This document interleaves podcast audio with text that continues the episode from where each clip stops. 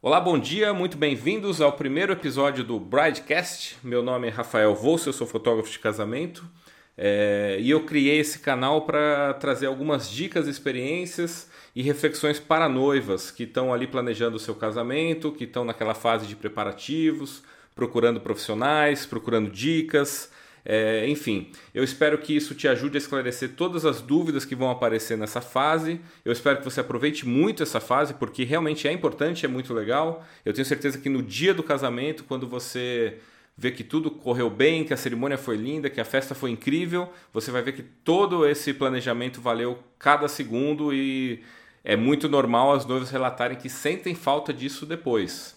É, se você não conhece meu trabalho, eu te convido a conhecer o meu site www.rafaelvolse.com.br e o meu Instagram, é, rafaelvolse. Qualquer dúvida que apareça, que eu possa te ajudar, é, se você tiver alguma sugestão, algum comentário sobre os episódios aqui do podcast, você pode ir lá no Instagram, deixar um direct para mim, eu vou te responder com o maior prazer.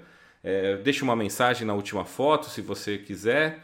Enfim, é, o importante é que a gente se comunique e para mim é muito importante ter essa, esse feedback.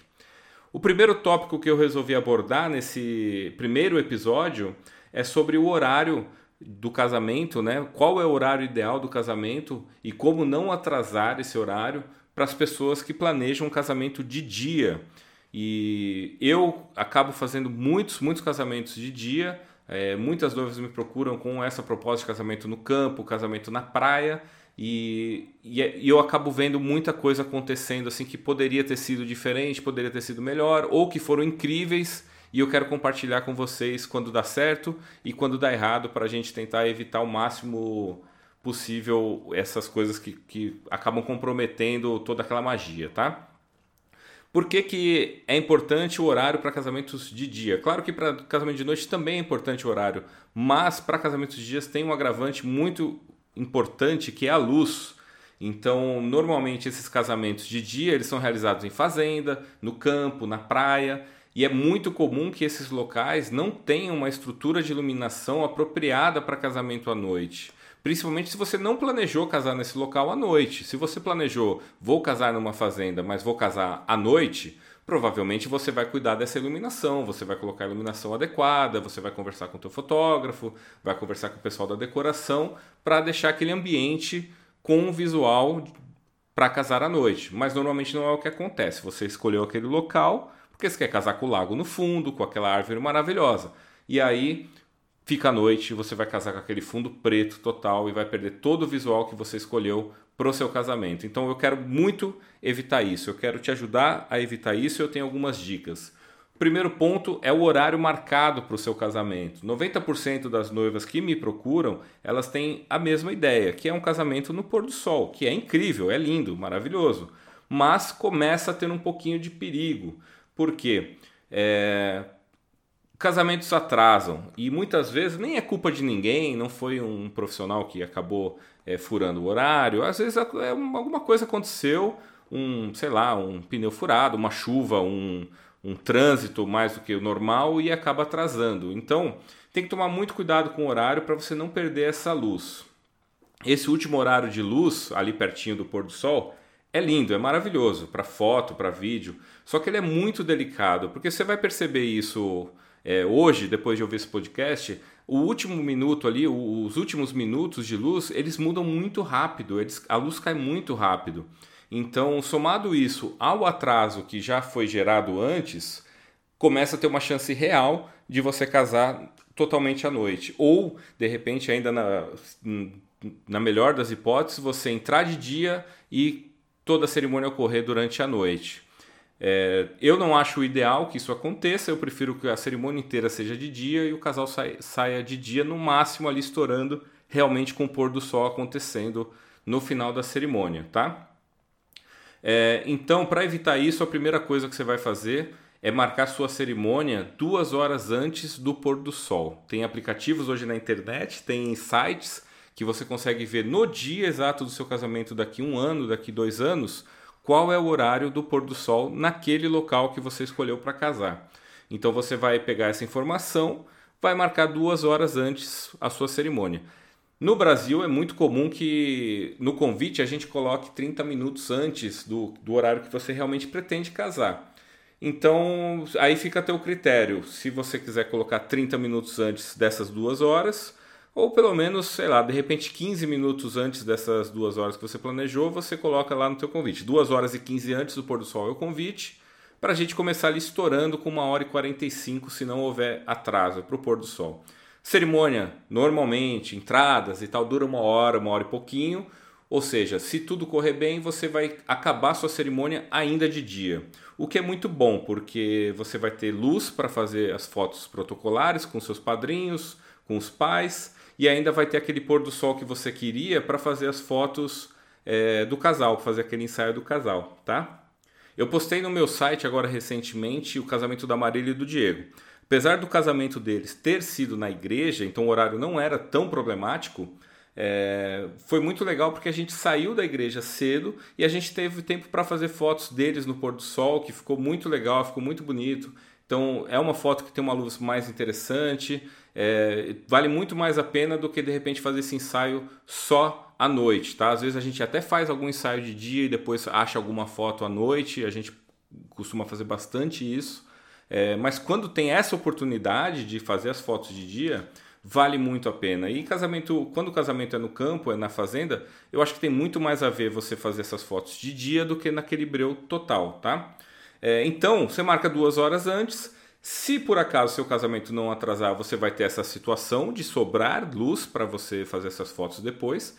E se por acaso atrasar um pouquinho ou até às vezes um pouco mais, você vai ter a tua cerimônia ocorrendo no horário que você tinha planejado e você vai sair no pôr do sol e vai ser lindo, maravilhoso como você tinha pensado na primeira vez. Mas considere essa primeira hipótese de você ter tempo de luz sobrando para depois da cerimônia, tá?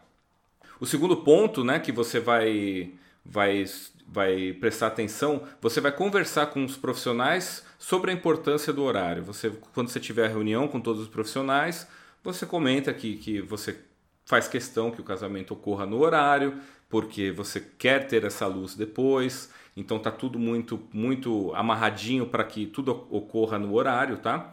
É, mas em especial tem dois profissionais que você precisa brifar bem sobre o horário. O primeiro é a assessora. Por quê? A assessora, ela não necessariamente ela tem influência no horário, mas ela funciona como um maestro. Então ela é a pessoa que vai conversar com todos os outros fornecedores, os outros profissionais, para que todo mundo entregue no horário. Ela vai acabar cobrando eles, ela vai ficar no pé, então os profissionais vão acabar trabalhando em conjunto ali com essa, essa orientação da assessora. Então, quando você tiver suas reuniões com a assessora, com a sua assessora, assessoras, você frisa bem sobre a importância do horário, você diz que pesquisou e ouviu o meu podcast e quer que a cerimônia ocorra nesse horário, porque você está preocupada com a questão da luz e você quer ter as fotos depois da cerimônia ainda de dia e que isso é importante para você. Quando você falar dessa maneira, a assessora ela uma boa assessora, uma assessora profissional, ela vai saber o que fazer porque ela tem essa experiência é, para colocar todo mundo trabalhando em equipe para entregar tudo no horário, tá? O segundo profissional que você precisa brifar bem, até mais do que assessora, é o maquiador e o cabeleireiro. É, por quê? É, esses profissionais, muitas vezes, eles acabam administrando o tempo ali, passa um pouquinho e acaba atrasando um pouquinho. Então é bem normal isso acontecer. Às vezes acontece alguma coisa, o cabelo não estava como estava no dia do teste, enfim, eu não, não sei, mas sempre dá um, um, pouquinho de atraso, tá? Às vezes nem atrasa, o maquiador até entrega no horário, muitas, muitos profissionais entregam realmente a noiva no horário, mas eles entregam no horário da cerimônia e ponto. E aí para a gente fica muito complicado porque a gente precisa ter um tempo com a noiva para fazer aquelas fotos, aquelas cenas legais do vestido, dela pronta, né? É, então converse bastante com esse profissional, explica tudo isso sobre a luz do local, então explica que a cerimônia não pode atrasar por causa disso. É, às vezes só de dar essa informação para ele, de falar assim, olha, o local não é preparado para casamento à noite, então não pode atrasar. Ele vai se comprometer também a te deixar pronta.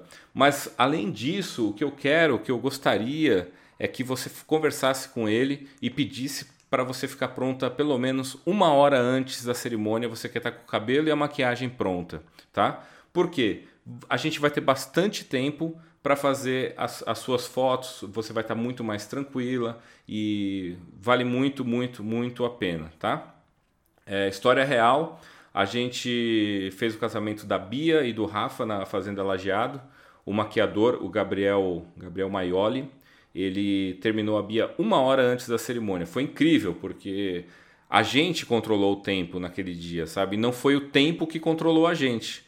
Então a gente administrou, a gente viu que ela estava pronta, que estava tudo muito tranquilo. Eu, aí eu falei com ela, falei, olha, Bia, espera um pouco para colocar o vestido, né? Até para ela não ficar andando de vestido ali desnecessariamente.